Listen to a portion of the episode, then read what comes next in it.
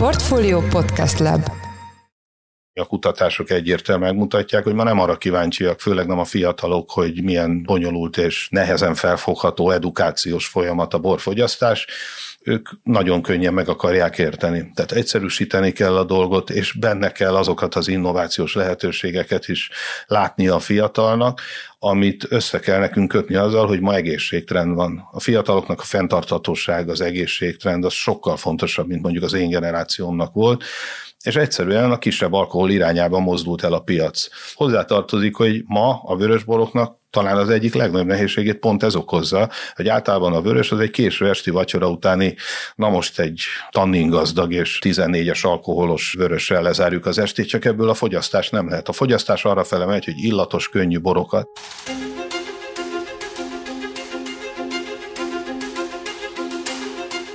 ...2022 nyarán nevezték ki nemzeti bormarketingért felelős kormánybiztosnak Rókusfalvy Pál borászt, kommunikációs szakembert, korábbi rádiós és televíziós műsorvezetőt. A hazai borágazat ismerői szerint a feladat könnyűnek semmiképp sem nevezhető, az elmúlt évtizedekben több próbálkozással találkozhattunk már, stratégiák születtek és tűntek el szinte nyomtalanul, miközben sokszor még borrégiókon belül sincs egységes marketing, a pincészetek jóval kisebb kérdésekben sem jutnak egységes álláspontra.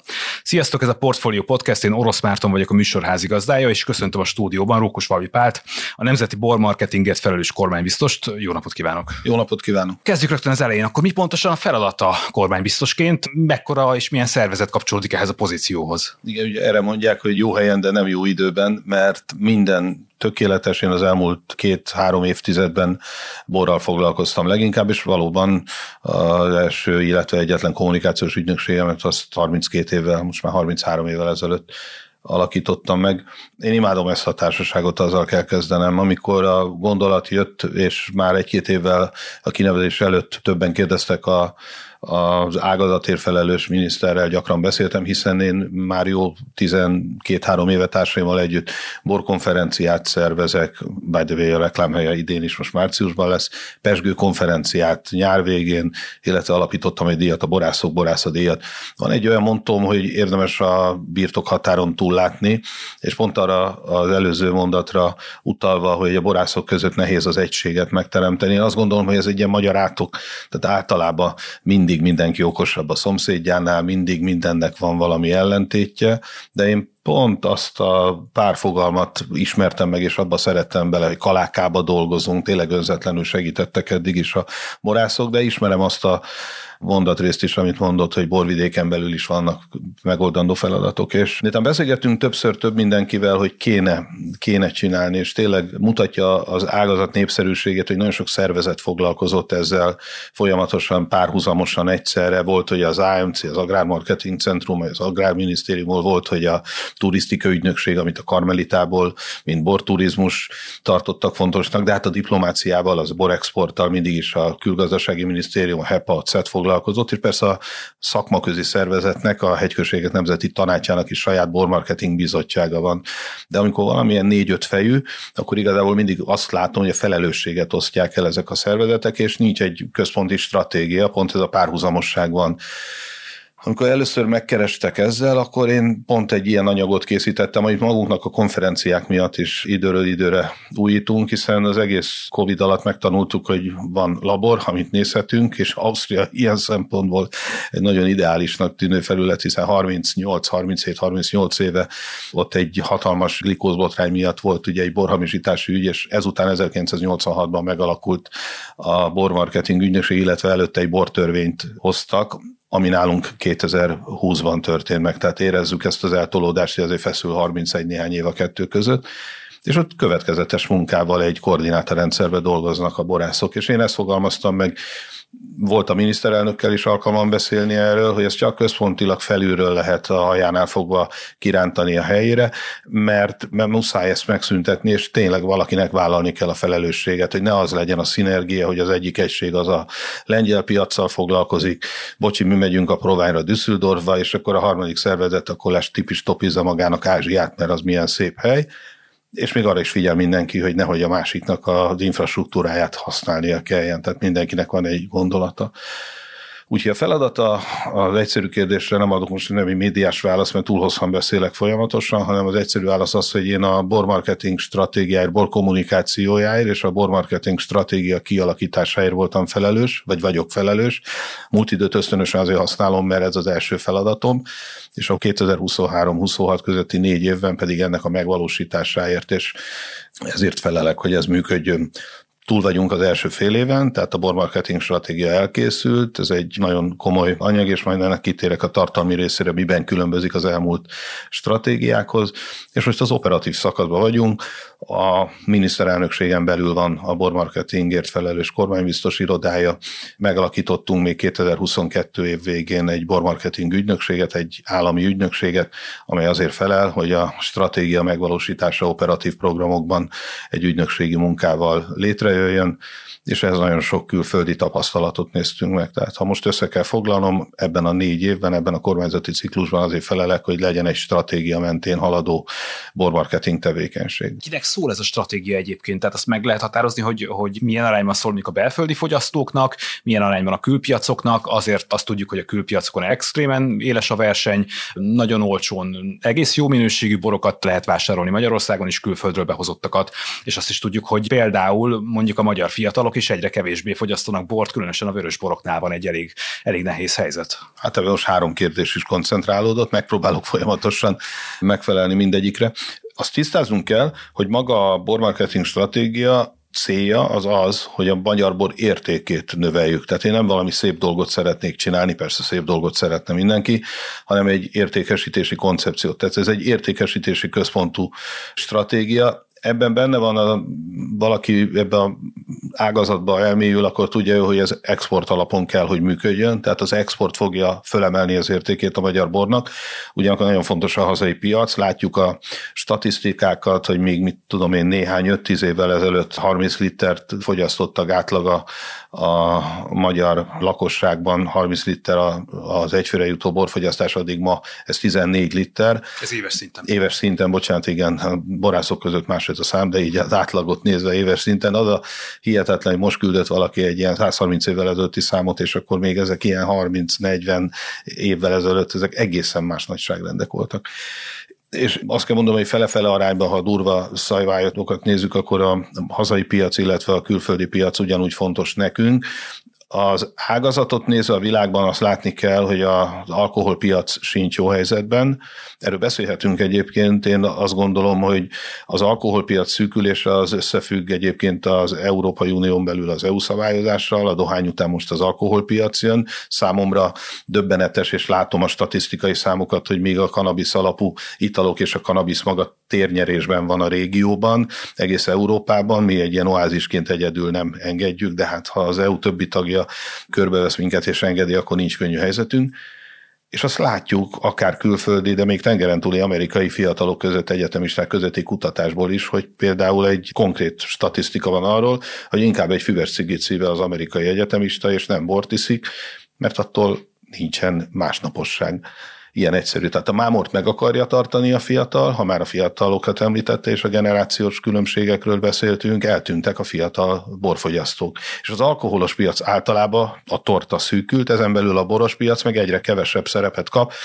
Ezek mind nemzetközi tapasztalatok, és ez az előzőekkel is összefügg, amit mondtam, meg azzal is, hogy meg kell becsülettel vallani, hogy sokkal innovatívabb akár a sörpiac, vagy akár a spiriteknek a világa, tehát míg a tömény italoknál látjuk, nem csak a reklámokban, de hát ennek is van oka, amíg Magyarországon több tízezer termelő van mondjuk a borágazatban, addig 3 multi irányítja a sörágazatot, és azok sokkal koncentráltabb marketing munkát tudnak csinálni. Egy kávé mellett 3 ember könnyebben eldönti, mint 18 000 termelő, hogy milyen marketing irányt akar. Tehát a stratégia ezért is volt szükséges, hogy egy irányba menjünk. Amit az idő múlásával mindig elfelejtünk megnézni, én rögtön a munkám elején megnéztem, hogy mi történt az elmúlt 30 évben, aminek egyébként aktív részese voltam. Én borvidéken, egyeken dolgoztam, és ott elég sok látványos dolgot alakítottunk ki, úgyhogy valószínű, hogy ezért is kérdezték meg a véleményemet, de az szemmel látható volt, hogy a munkában, amit el kell végezni, a stratégiák eddig mindig arra koncentráltak, hogy van valakinek egy víziója,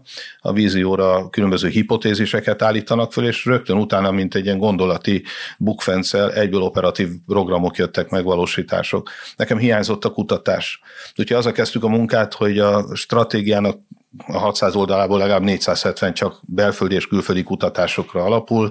Ebben az elmúlt időszakban volt, és van is jelenleg is nagyon jó hazai, meg nemzetközi partnereink, tehát nagyon fontos a kutatókkal tartani a kapcsolatot, hogy lássuk, mi a trend. Amikor valaki megfogalmazza, hogy kanyarban kell előzni, akkor érdemes megnézni, hogy merre kanyarodik az út. Tehát azzal egyetértek, hogy nem tudunk követni. Nekünk nem az a célunk, hogy utolérjük az osztrákokat, hanem azt lássuk, hogy 2-3-5 év múlva hol tart a piac, és már eleve arra kell magunkat pozícionálni. Amit az előbb jeleztem a sör, illetve a töményitalok ágazatával kapcsolatban, az azt is jelenti, hogy az innováció az elmúlt időszakban kimaradt a mi életünkből. A boros életből meg kell mondani, a kutatások egyértelműen megmutatják, hogy ma nem arra kíváncsiak, főleg nem a fiatalok, hogy milyen bonyolult és tudományos és nehezen felfogható edukációs folyamat a borfogyasztás, ők nagyon könnyen meg akarják érteni. Tehát egyszerűsíteni kell a dolgot, és benne kell azokat az innovációs lehetőségeket is látnia a fiatalnak, amit össze kell nekünk kötni azzal, hogy ma egészségtrend van. A fiataloknak a fenntarthatóság, az egészségtrend, az sokkal fontosabb, mint mondjuk az én generációmnak volt, és egyszerűen a kisebb alkohol irányába mozdult el a piac.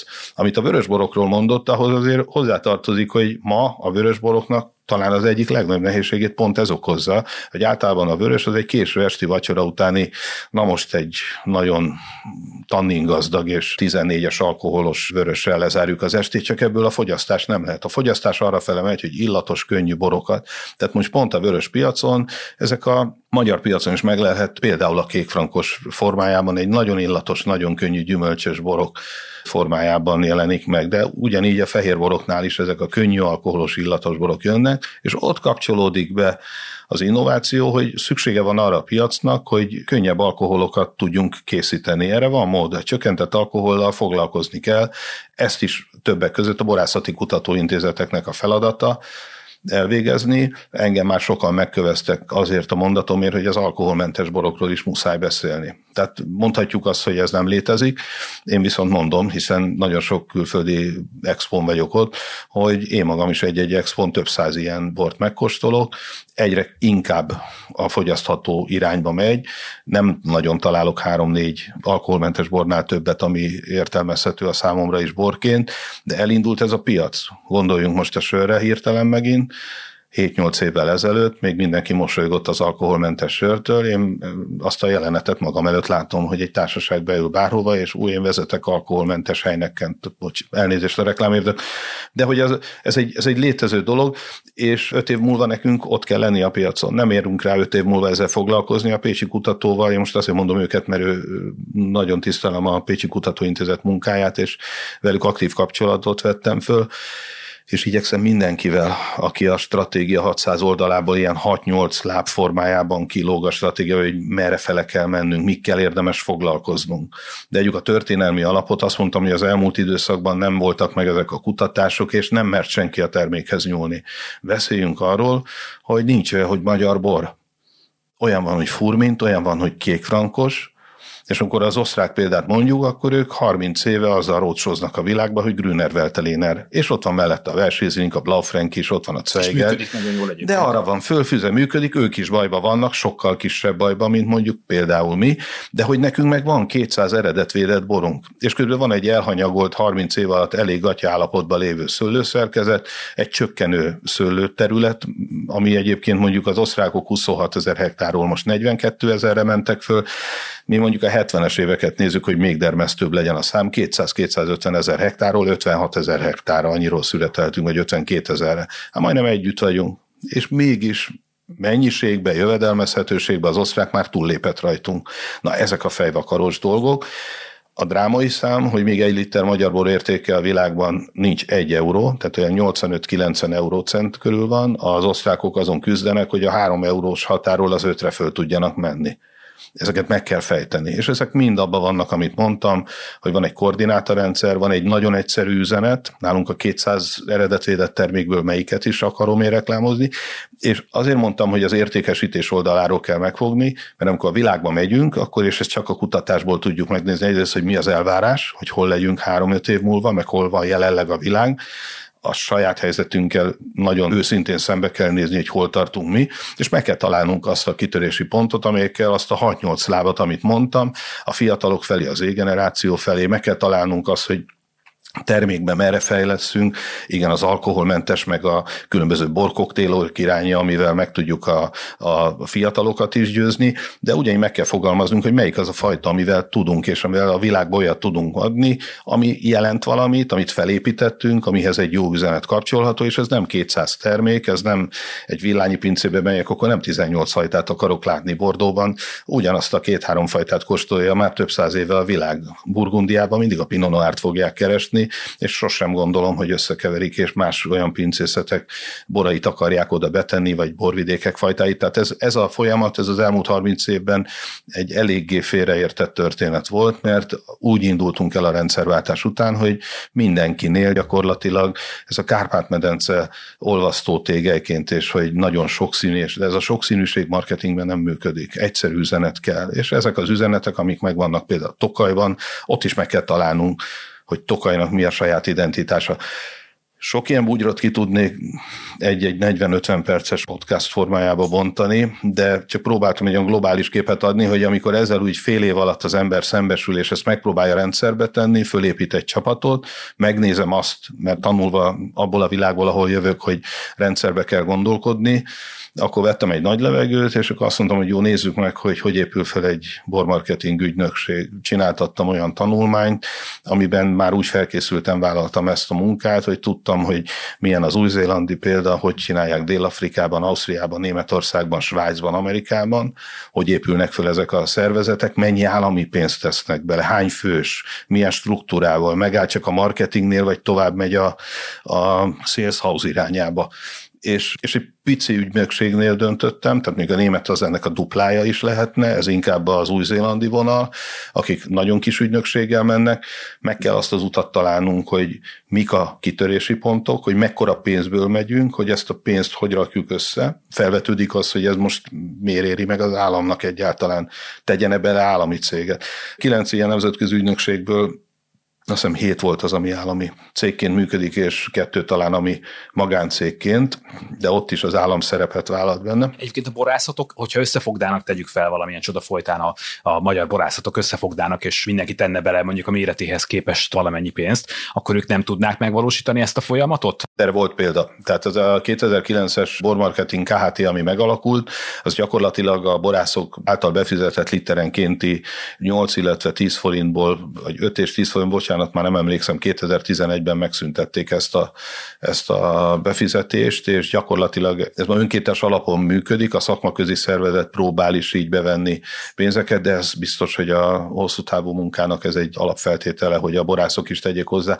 Ma az az arány egyébként a világban, hogy az állam belerakja ebbe a pénzt, valószínű nem önzetlenül, hiszen ennek a különböző adó és egyéb vonzatai miatt ezek az összegek jóval többet visszajönnek. Ha azt nézzük, hogy ez egy 3 millió hektoliteres piac, és mi az értéke ennek a bornak, ahhoz képest ez a 3 milliárdos költségvetés, ez egy néhány 1-2%, tudjuk, hogy azért a marketing költségnél ez ilyen 6% lenne legalább, ami egészséges, tehát van erre számítás.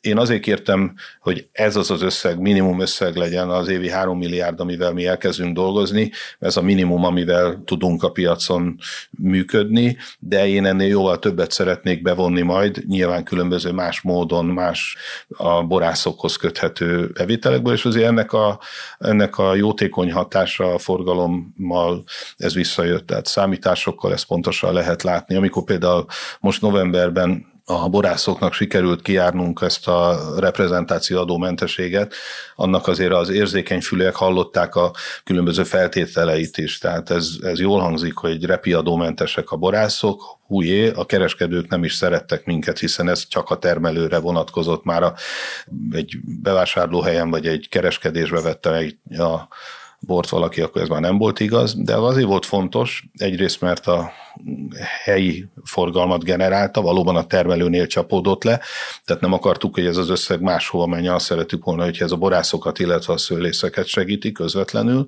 és az eredetvédett borokra volt csak igaz, ami azt jelenti, hogy ezzel próbáltuk azt is ösztönözni, hogy a minőség irányába. Annyira pici ez a piac, hogy nekünk muszáj a minőség mellett elköteleznünk magunkat, még a rendes asztali borok esetében is a legjobbat kell adnunk. Talán az egyik legnagyobb probléma, hogy a borászoknál is tudniuk kell, hogy nekünk az értékén kell tudni képviselni magunkat a világban. Minket, ha csak árral versenyzünk, és nincs termék, nem találjuk meg azt a saját hangunkat a világban, amitől ez a magyar bor, és ennek sajnos vannak visszajelzések, hogy a magyar bor az azért jó, mert olcsó. Kívülről ezt mondják, a 70%-a az exportnak az lédig. Tehát mi mindig a piramis tetéről beszélünk, de az alapját is rendbe kell tenni.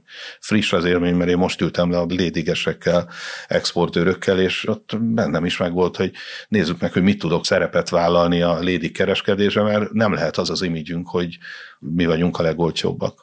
Tehát nem, hogy már moldávok azok azt érezzék, hogy itt nálunk 1-2 eurócentet is lehet alkudozni lefele, miközben az olasz piac fölfele megy, és én mondtam, hogy szerepet vállalunk, a Wines of Hungary, az szeretne egy közösségi standot a lédigeseknek is a legnagyobb lédig expókon, ne külön szanaszéjjel, hanem együtt menjünk egyszerre. Ez az adócsökkentés egy ilyen, talán egy jó antré volt itt a borászoknál, de találkozik egyébként, nem is tudom, ellenállással, vagy vannak olyan tiltakozók, akik kicsit még úgy tartanak attól, hogy mit is csinál így a szervezet?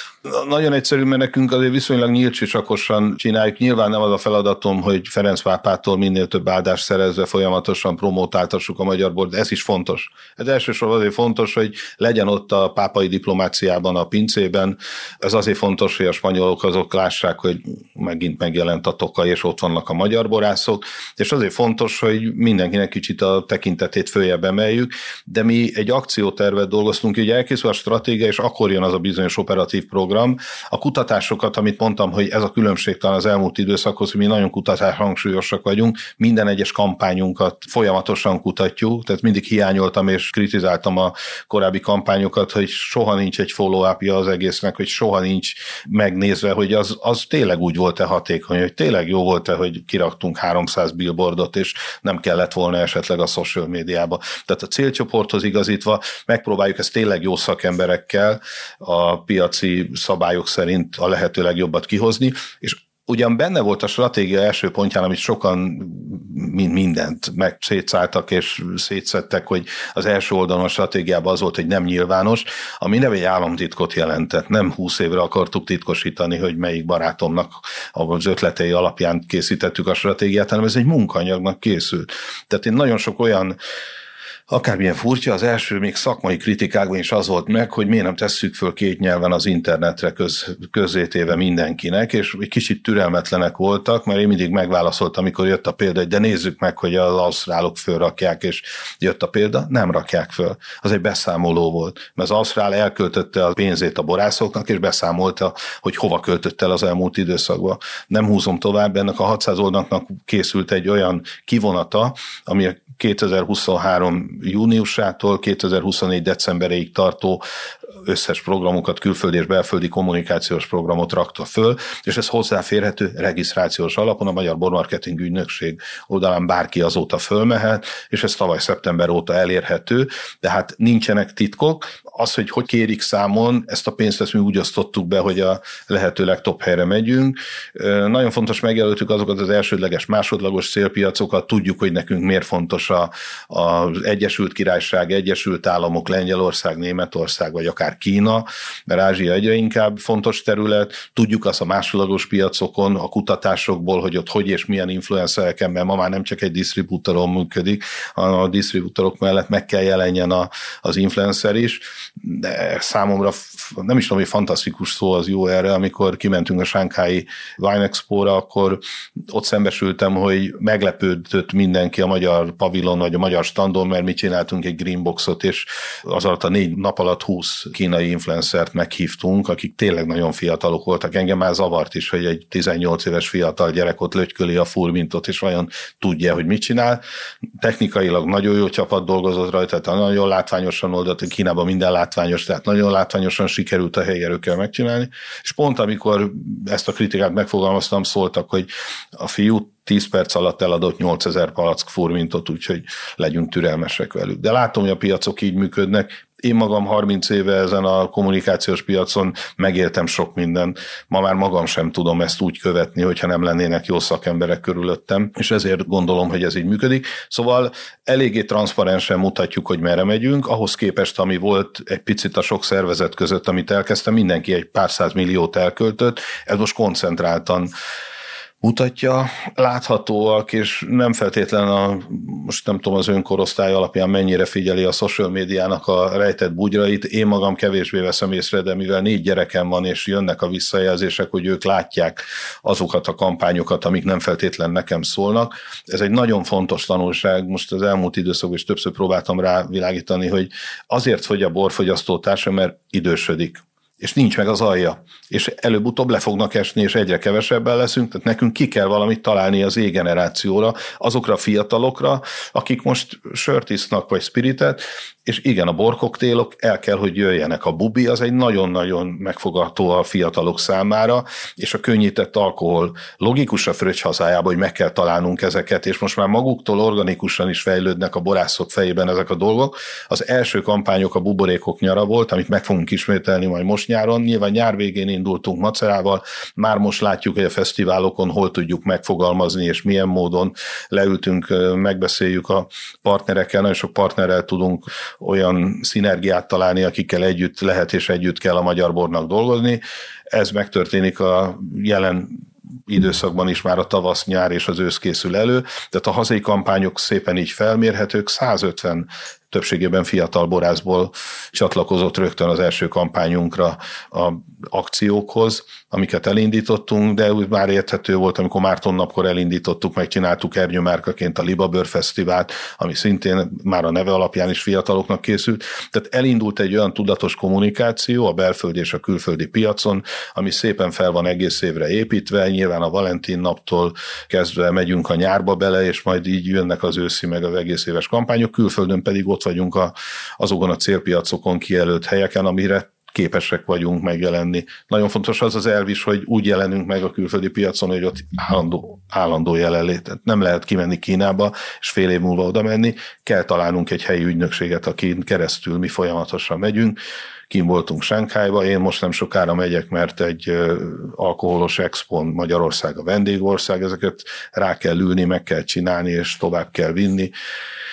De vannak a idei tervben, egyébként megyünk Düsseldorfba megint, ami a legnagyobb ilyen európai jelenlét, a ProWein, megyünk a Vinitaliára, ez nagy vágya volt a borászoknak. Ezeket mind azokat mondom, amikor nemzeti standot csinálunk. Az előbb említett Balkwine, ami az amsterdami lédikborosoknak az expója, ez is egy nagy esemény, erre is már most először idén nemzeti standdal megyünk, de terveinkben van, és ezeket mind fölírtuk, Kínán mellett még Dél-Korea, esetleg Szingapúr, tehát megvannak azok a partnereink, és nézzük, hogy a társszervezetek hol mennek. Tehát akkor szükséges az is, hogy egyébként új országokat találjanak, meg új piacokat találjanak, meg vagy felfrissítsenek régi piacokat. Tudjuk azt, hogy Kínában is van olyan magyar borászat, aki mondjuk vagonszámra exportál borokat, és egyébként a délkelet-ázsiai csúcséttermekben ott vannak a magyar csúcsasszúk, 2-3 Michelin-csillagnál is lehet találni asszúkat a borlapokon. Egyébként ez kimondottan cél például, hogy Ázsia felé nyissanak? Ázsia szerintem egy rendkívüli nagy lehetőség, nekünk azért a piacnak azt a részét kell elérni, ami a minőséget és a top prémium kategóriát jelenti, egyrészt a pozícionálás miatt,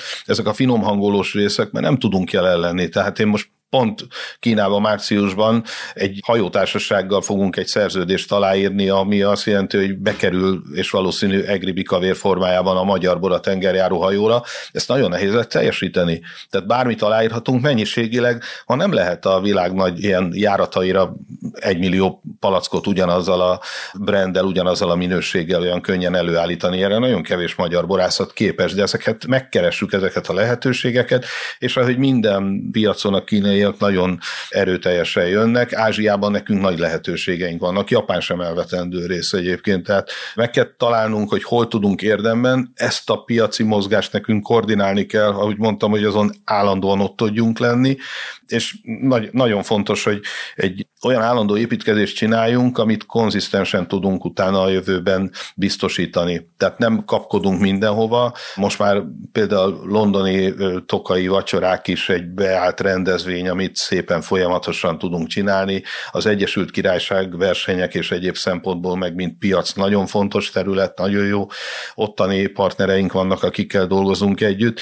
És talán még egy fontos dolgot el szeretnénk mondani, hogy azzal, hogy a bormarketingért felelős ember kormánybiztos, és mondjuk nem miniszteri biztos, vagy nem más olyan szervezeti egység, hanem ezt próbáltuk, és nekem ez volt az egyetlen feltételem, hiszen alanyi jogon valószínű, hogy én is azt tartottam volna logikusnak, hogy az Agrárminisztériumhoz tartozva ott legyen a ágazattal foglalkozó marketing munka, de mivel több minisztérium is foglalkozott vele, és az adatok, még el sem mondtam, hogy azokat meg a pénzügyminisztérium, a NAV látja a számokat, tehát az önmagában ez a digitalizáció nekem a másik ilyen nünükém, ami az egyik legfontosabb része lenne a munkánknak, mint adatfelhasználó, ezért nagyon fontos, és számomra az egyik létkérdés, hogy akár az e-pince könyv, meg a digitális nyugta, meg ami most elindul az általános digitalizáció a világban, hogy ebbe a borászok megint kapják magukat, és álljanak be a sornak, legalább az eleje felé próbáljunk menni, mert most jelenleg még nem vagyunk jelen. Ez is egy ilyen régből örökölt, nem is tudom, hogy fogalmazom, de lehetetlen állapot. A turizmusban a legjobb például elmúlt 6-8 évben, én magam étterem tulajdonosként nehezen éltem meg, amikor a NAV-hoz be kellett online kötnöm a pénztárgépemet, és rájöttem, hogy a világ legnagyobb csodája ez, mert egyébként kifehéredett az ágazat, és ez mindannyiunk érdekel. Nekem meg kell győznöm, és talán ez lesz az a pont, ahol azt mondta, hogy a borászok között vajon hajlandóak-e beállni és segíteni egymást, létérdek. Amikor leültetek 7 lédiges kereskedőt, akinek a kezébe van a magyar borexport 70%-a, és tudatosulunk egy beszélgetésen egymással, hogy gyakorlatilag mi egymással versenyzünk, és nem a külföldiekkel, az olasz lédig piac megy fölfele, mi pedig egymás alá alkudjuk le magunkat, akkor nem nehéz azt az érvet valahogy átvinnem, de hát ezt hosszú távon majd meglátjuk, hogy sikerülni fog-e. Hogyha összefogunk, akkor mindenki, ha 10%-kal keres többet, már jobban tudja értékesíteni, az egész ágazatot fölfele húzza. Nagyon nagy ereje van ennek a csapatnak, és ezekről nem lehet nem beszélni. És ez az én lehetőségem, hogy könnyebben tudok átjárni mindenféle minisztériumokon, amikor például egy edukációs programot raktunk össze, azt szeretném Csák miniszter úrral megbeszélni, a diplomáciát, a borexportot és a különböző külgazdasági atassékkal, nagykövetekkel való együttműködést. Szijjártó miniszter úrral beszélem, és nekem nagyon fontos, hogy rögtön a kinevezésem után az első nagyköveti értekezleten megkaptam a lehetőséget, folyamatosan kapom, vagy itt az EU elnökség kapcsán, hogy ott is tudjunk alkotni. Nyilván aktív stratégiai együttműködésem van az agrárminiszterrel, az egyik legfontosabb partner, hiszen az ágazat problémáit a pályázatban víró lehetőséget ott minket az eredetvédelemben meghallgat, és a tanácsainkat, illetve a véleményünket, észrevételünket beveszik. Nagyon fontos, hogy milyen pályázatokat írjanak ki. Nagy eredménynek tartom, hogy idén tavasszal címkézetten innovációra is lesz pályázat. És kimondott célom, hogy ha tudok, minden erőmmel lobbizak a kutatóintézetekért, mert ma, amikor a világban a felmelegedés miatt bajba vannak a agrárium dolgozói, én magam a pici 6 hektáros birtokon, a saját fiamon, aki egyébként borász velem ellentétben, én csak maximum bortermelő vagyok, és elmondja, hogy minden évben máshogy kell védekezni. Tehát fontos tudnunk, hogy miket kell telepíteni, és ezt csak ők tudják, a kutatók megmondani, hogy mi lesz 5 év múlva, meg 10 év múlva. Már rég járnak Magyarországra, az olaszok vakargatják a fejüket, hogy segítsünk kutatóintézetekhez a rezisztens fajtákkal, mert hogy azzal lehet tovább menni, és ezeket tudjuk, nagyon jó szakembereink vannak ott. Ha pályázatot akarnak beadni, akkor én minden szinten próbálom támogatni ezeket a kezdeményezéseket, mert ők fogják az utat vágni, ők fogják először megmondani, hogy a 3 technológiából melyiket érdemes az alkoholmentes borpiacon érvényesíteni, ők kezdik az első kísérleteket, ez egy elfogadható jó minőség legyen pár év múlva a borászatok nagy részének. Tehát nagyon színes az út, és változott a piac a kérdésére válaszol, és nekem az az előnyöm, hogy itt nem csak egy agrárminisztériumi körben tudok mozogni, hanem ugyanúgy a navelnökkel le tudok ülni, amikor a digitalizáció kapcsán nézzük a számokat, és felhasználóként, mert nekem az adatfelhasználásra lényeges, szükségem van arra, hogy ha kijön a villányi vagy a tokai pincéből valaki, akkor tudjam, nem csak az, hogy 2 palackon a kezébe, hanem hogy egy házlevelű vagy egy cabernet franc. És vannak egyébként konkrét célok, amik meg vannak határozva itt a következő évekre, akár magában a bormarketing stratégiában, és ugye ebben van bizonyos 600 oldalas anyagban, munkaanyagban, vagy mik azok a konkrét célok, amik alapján vannak mérföldkövek, meg egyébként vannak nagyobb ügyeink, amiket szeretnénk elindítani. Itt azért nehéz erről úgy beszélni, mert a számok azok jönnek maguktól, ha akarom, ha nem akarom, kapom folyamatosan a telefonokat, akár kollégáiktól, akik interjúba kérdeznek egy-egy számnak az ismeretéről. Nálunk egy nagyon aktív munka folyik, de vannak olyan közép- és hosszú távú feladatok is a stratégiával lefektetve, amit például látnunk kell. Nekem nem csak az edukáció miatt, hogy egyetemi programot dolgozunk ki, hogy ott legyünk, tehát ezek meg vannak fogalmazva, nyilván százalékos szám az én feladatom. Mondhatnám első körben a gépórát emeljük föl, hogy ne csapodjon be a földbe, megállítani azt a folyamatot, és ez nagyon nehéz. Annak ellenére, hogy én most nagyon lelkes vagyok, egy nagyon nehéz periódusba kaptam meg ezt a munkát, mégis talán pont azért van egy nagyon lelkes periódusom, mert nagyon izgalmas a munka, és nagyon szeretem csinálni. Az életben maradás a fő cél, de az én megfogalmazott célom, hogy fölvigyem az értékét ennek a árnak, ami szintén egy exakt szám, és ezek azért nem 2 hónap vagy 2 év alatt jönnek ki, hanem az a munka, amit elkezdünk, annak 5-10 év múlva lesz hatása. Nekem arra kell vigyáznom, hogy amit írok stratégiát, azt a következő Rókusfalvy majd 15 év múlva vagy 20 év múlva elolvasra, akit valakit kineveznek majd ezzel a munkával, azt tudjon belőle dolgozni. Az értse, lássa benne ne csak a víziót, hanem azt a stratégiai gondolkodást is, ami alapján azt mondom, hogy amit megírtak 1985-ben az osztrákok, bormarketing feladatokat maguknak, az egy konzisztens feladat, kiosztás és munka, és nekik pont ez az előnyük. Nem annyira kreatív, mint gondolnánk, sokkal rosszabb feltételrendszerből indulnak, de sokkal koncentráltabb, okosabban használják föl a pénzt, és látható az, ott is az állam húzta ki az ágazatot a gödörből, mert akkor egy teljesen lefejezett és kétségbeesett borágazat volt, és szépen bevitték a borvidékeket és a borászatokat is, tehát 3 rétű lett ez akár a financiális szempontokat nézve, de ma ebben a nagyságrend, de azt gondolom, hogy abban a fázisban vagyunk, amikor a költségvetésből, amit befektet az állam, annak egyébként többszöröse visszajön ebből az ágazatból, tehát itt lehet itt még azért messzebb menni. Nekem vannak olyan dolgok, amiket még én szeretnék megvalósítani, és ebbe az épített örökségtől kezdve a borélményközpontig nagyon sok olyan dolog van, ami nyilván az én feladatom, hogy ezeket folyamatosan hajtsam és intézzem, de az alapvető cél az, hogy a borászatok, a borvidékek azok szintén elkezdjenek stratégiai gondolkodásban látni egy irányt, amerre együtt megyünk. 22 borvidék van, iszonyatosan sok a belegondoló, kommunikációs szempontból egy nagyon egyszerű üzenetre rá kell tudnunk hangolódni, hogy a magyarból visszatérjen a értelmezhető rétegbe. Nagyon nem beszéltem, de tudnék olyanokat is mondani, ami csak a helyzetnek a komplikáltságát mutatja, hogy ma borászatuk 83%-a 3 hektár alatti.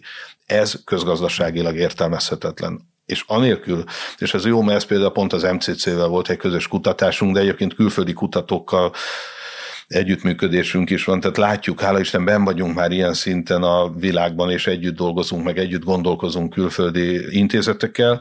De ez például azt mutatja, hogy anélkül, hogy ne fogjon össze az ágazat, hogy ne alakuljon ki ez a szövetkezeti rendszer, nem fognak tudni boldogulni. Tehát a veszélyzónában a borászok nagy része benne van, mert kikalkulálhatatlan, és a mai világban, akkor még sarkosabb minden, akkor még egyértelműbb, hogy együtt kell. Tehát olyan pályázatokat kell nekem ösztönözni, ami arra ösztökéli a borászatokat, hogy együtt dolgozzanak. Olyan közösségi üzemeket kell felépíteni, amiket el kell szórni borvidékekben, nem aránytalanul egy helyre, hanem széttenni, és összefogásra azokat a borászokat ösztönözni, akiknek együtt kell dolgozni. Ez egyébként elindult, csak nekem az a feladatom, hogy ez ne 20 évig tartson, hanem 2-3 év alatt találjon magára mindenki, és induljon. Biztos ezt a folyamatot nem fogom tudni befejezni, én ezt 4 évre vállaltam, de olyat szeretnék csinálni, amire bármikor rá tud csatlakozni egy következő olyan csapat, aki ezt a feladatot kapja, vagy ha én már esetleg nem veszek, akkor is ez az ügynökség ebben a szellemben, vagy ez a munka tovább tudjon folytatódni. Erre szükség van, mert általában mezőgazdaságon hosszú távon kell gondolkodni, de meggyőződésem, hogy itt azért most ezt a 30 éves katyvaszt egy irányba ki kell húzni, és nem feltétlen ért mindenki ezzel egyet velem. Nekem a fiatalok inkább partnereim ebbe a dologba, mert ők már úgy gondolkodnak, ahogy az én csapatom is, meg ahogy a világ megy, és ebbe nagyon nehéz nekem is azokat az ikonokat meggyőzni, akiket személyesen ismerek, de nem mindig értik meg, és ezért nagyon fontos nekem ez a személyes jelenlét, hogy jóban vagyok, és ismerek minden borászt. Nekem még olyan rossz kapcsolatom senkivel nincs, amit legalábbis én éreznék belülről. Én mindenki felé nyitottan tudok menni. Ahova tudok, elmegyek belföldön, külföldön, nagyon sokat járok mindenfele. Ez abban a szempontból talán most pont egy szerencsés időszak, hogy akármerre nézünk, akármelyik nagy borvidékre, azt látjuk, hogy ezek az ikonok, ott is egy generációváltás történik. Rengeteg nagyon komoly magyar borászatnál, olyan rendeknél, amit mindannyian ismerünk. Azt tippelném, hogy azért a fiatalabb vezetőkkel, a fiatal borászokkal talán azért könnyebben megtalálja a hangot ebből a szempontból. Én az öregekkel is megtalálom, de mondom, én ott, mivel jó a kapcsolatom, ezért direkt kapom az arcomba a kritikát, észrevétel, de ott is már a következő generáció mellé már. Tehát ez nagyon jó, mert amit elmondott, ez nekem is szövetséges formájában így jelennek meg. Nem feltétlen mindig az idősebb generációval vagyok egy hullámhosszon, vagy egy állásponton, és a fiatalok viszont ezt forszírozzák. Nekem nagyon-nagyon fontos az ő munkájuk, tehát az aktivitásuk, azért is hangsúlyoztam, hogy 150 borász az első belföldi akciónkon velünk együtt dolgozott, és üdvözölték, és látni ezt, tehát nekem mennem kell előre, csak nekem tudnom kell, hogy tényleg én megyek elől, és van-e még mögöttem csapat, vagy egy, mert nélkülük nem megy. Tehát magyar borászok nélkül a magyar bort nem lehet megmenteni. Az tény, és ezt mondom, ezt most minden riadalomkeltés nélkül kell megjegyezni őszintén, hogy nagy a baj, általában a világban is a borral, az alkoholos termékeken belül nagyon nagy átalakulás van, és a magyar piacon is föl kell rázni, itt lépésváltás és tempóváltásra van szüksége ahhoz, hogy megértsük, hogy merre megy a világ. Ez az én feladatom, hogy ezt ösztökéljem, minden erőmmel azon vagyok, és a lelkesedésem ugyanolyan aktív, mint a másfél évvel ezelőtti kinevezésemkor. Februárban beszélgetünk, hát még azért az év elején. Segítsen egy kicsit, mik lesznek azok a dolgok, amikre érdemes figyelni az idei évben, akár rendezvények, akár nem is tudom, lesznek olyan trendek, amik kicsit a magyar bormarketing hatására alakulhatnak idén. Mikre figyeljünk? Ahogy említettem, nekem az új-zélandi modell nagyon tetszik, és már volt egy ilyen próbálkozás pont az én megjövetelem előtt idehozni egy Hungarian Wine Summit hangulattal a világot. Ez most lépés gyorsításban vagyunk, idén ez egy nagyon hangsúlyos tavaszi munka lesz.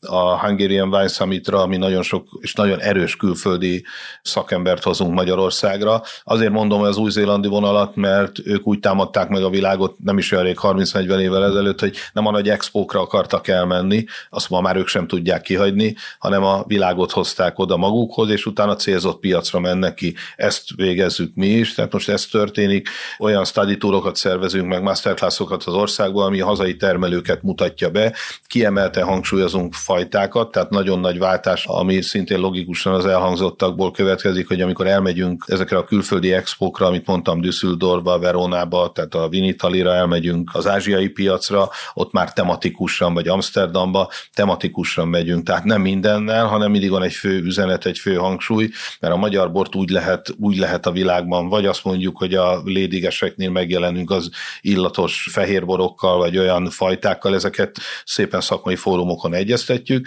de ez egy nagy váltás lesz, hogy sokkal célzottabban, tematikusan jelenünk meg, és olyan külföldi megjelenéseink vannak idén, ami eddig nem volt érezhető.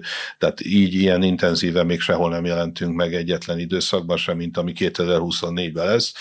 Ez egy erőpróba, az én kimondott célom, hogy 24-ben, amikor a summitot megcsináljuk, ennek a mintájára jövőre, már nem csak a magyar borra szeretnénk idehívni, nekem fontos lépés lesz, és ez egy picit más stratégia része, hogy ezek mindig óvatosabban beszélek, nem azért, mert nem hiszek benne, hanem azért, mert nem akarom túl hangosan artikulálni ezeket most még, de szeretnénk a régió központjaként egy olyan eseményt szervezni 2025-re már, a Summit idejében, a Summit mintájára, ahol már nem csak mi magyarok magunkat mutatjuk meg, hanem a régió természetesen vezető pozíciójában lévő országként szeretnénk Magyarországra hívni a régió felületeit. Azt megfigyeltük, és nagyon, nagyon hálás vagyok a kutatási csapatomnak, akiket, mint mondom, nem csak a kampányoknál használunk, de folyamatosan ezekkel az adatokkal a borászokat is ellátjuk. Tehát ez egy változás. Nem csak az a feladatunk, hogy adjunk felületet, hogy gyertek, és mindenhol megjelenünk Magyarországon, meg a világban, hanem edukáljuk is őket, meg a kutatási adatokkal ellátjuk, hogy tudjanak róla. Tehát nekem fontos, hogy egyrészt legyen nagyon gyorsan egy olyan központi helyem, ahol tudok olyan világból idehozott egyedi borvidékeket bemutató, folyamatos masterclass tartani majd a magyar borokról a külföldieknek, ami egy folyamatos megjelenés lesz, folyamatosan szeretnénk a kutatásokkal ellátni őket, és azt is látjuk a kutatásokból, hogy a világ borfogyasztó közönsége az már az új generációs finom új hangolásokra igényel. Tehát vannak a tradicionális borvidékek, amit én is említettem, akár Burgundia, Bordeaux, Champagne, amik több száz éve muzsikálnak, és vannak olyan borrégiók, és most ilyen Európának ez a része, ami újdonságként hat. És erre kíváncsiak a szakemberek, és ha ide jönnek a szakemberek, akkor ezt megismerik az ő látóterükben lévő fogyasztók is, tehát nekünk meggyőződésünk, ezt a régiót érdemes összefogni, ma nagyon izgalmas, akár Szlovéniát nézzük, Bulgáriát, a románok is jönnek föl, és mind a körülöttünk lévő országok, mégiscsak mi vagyunk azok, akik a világ legszebb természetes borát készítjük, illetve akik azért már 500 éve ott vagyunk, és valamikor, amikor az egész elindult, mondjuk 100 évvel ezelőtt egy nagyon aktív időszakban, akkor azért Magyarország még egy egészen más felületen jelent meg. Tehát nekünk össze kell magunkat szedni, de sokáig nincs időnk azzal foglalkozni, hogy sajnáljuk magunkat, hanem be kell állni, és nagyon fontos, hogy mi álljunk be erre a területre. Csak halkan mondom, hogy a kékfrankos az egy nagyon-nagyon nagy reménységünk. A mai szőlőterületnek a közel 20%-a kékfrankos, ez a legnagyobb területünk egységben. Nagyon rendbe kell szedni a szőlőt, tehát az egy ágazati feladat lesz, hogy olyan fajtákkal és olyan erős ültetvényszerkezettel jelenjünk meg, ami most még nagyon gatya állapotban van, de a kékfrankos, annak a régióban mi vagyunk a leginkább letéteményesei, és az itt érzi magát a legjobban. Az, hogy Blaufränkisch néven az osztrákok ebből sokkal nagyobbat tudnak menni, az az én feladatom lesz, hogy mi ott megtaláljuk a saját hangunkat, de mondom, nekünk kétszer annyi van, mint nekik, tehát van is esélyünk rá. Ezt a termelőknek Soprontól, Szexárdig, a Felvidéktől kezdve mindenhol el kell hinniük, és jó úton jár egy csomó termelő. Itt egy picit össze kell magunkat, föl kell szívnunk, hogy mi is elhiggyük, hogy mi sokkal jobbat készítünk, mint amit hiszünk magunkról. Hát akkor izgalmas időszak előtt állunk, és az idei évben is lesznek történések. Én köszönöm szépen Rókusfalvy Pálnak, a nemzeti bormarketingért felelős kormánybiztosnak, hogy bejött ide hozzánk a stúdióba, és egy kicsit beszélgettünk erről a témáról, szerintem még sok óráig tudnánk. Ez volt a Portfolio podcastje, köszönjük, hogy hallgatatok minket, ha tetszett az adás, akkor iratkozzatok fel a Portfolio podcast csatornáira, minden olyan felületen, ahol podcastet hallgattok. Köszönjük a figyelmet, sziasztok, viszonthallásra! Reklám következik.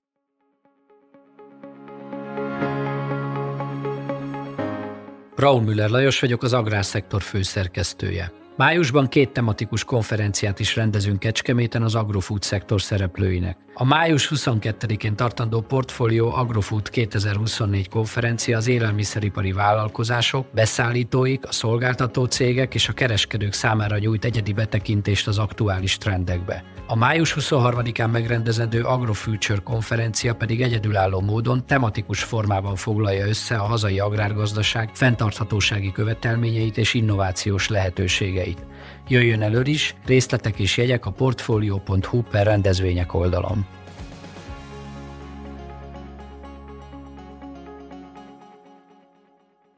Reklámot hallottak.